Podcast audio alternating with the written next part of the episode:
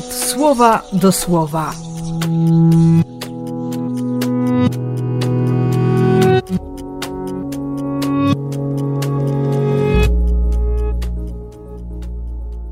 Trzydziesty pierwszy maja, środa z Maryją i Elżbietą.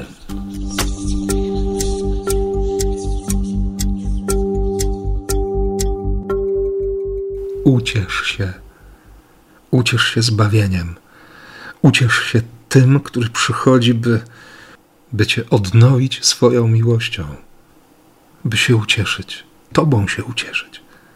Popatrz w lustro i przypomnij sobie, że jesteś oczkiem w głowie Boga, że On szaleje za tobą, że On ci błogosławi, a nie złorzeczy, że On ci towarzyszy na każdej drodze, którą idziesz.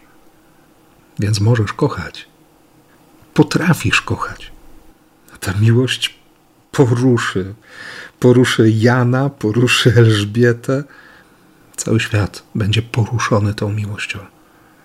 I cały świat będzie do dziś śpiewał tę pieśń Maryi, utkaną z wersetów i, i treści pierwszego przymierza.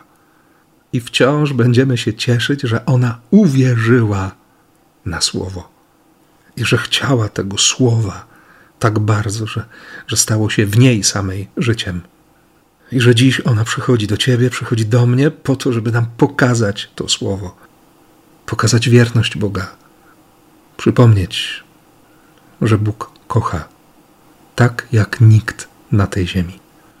Więc nie pozostaje nic innego, jak tylko się ucieszyć.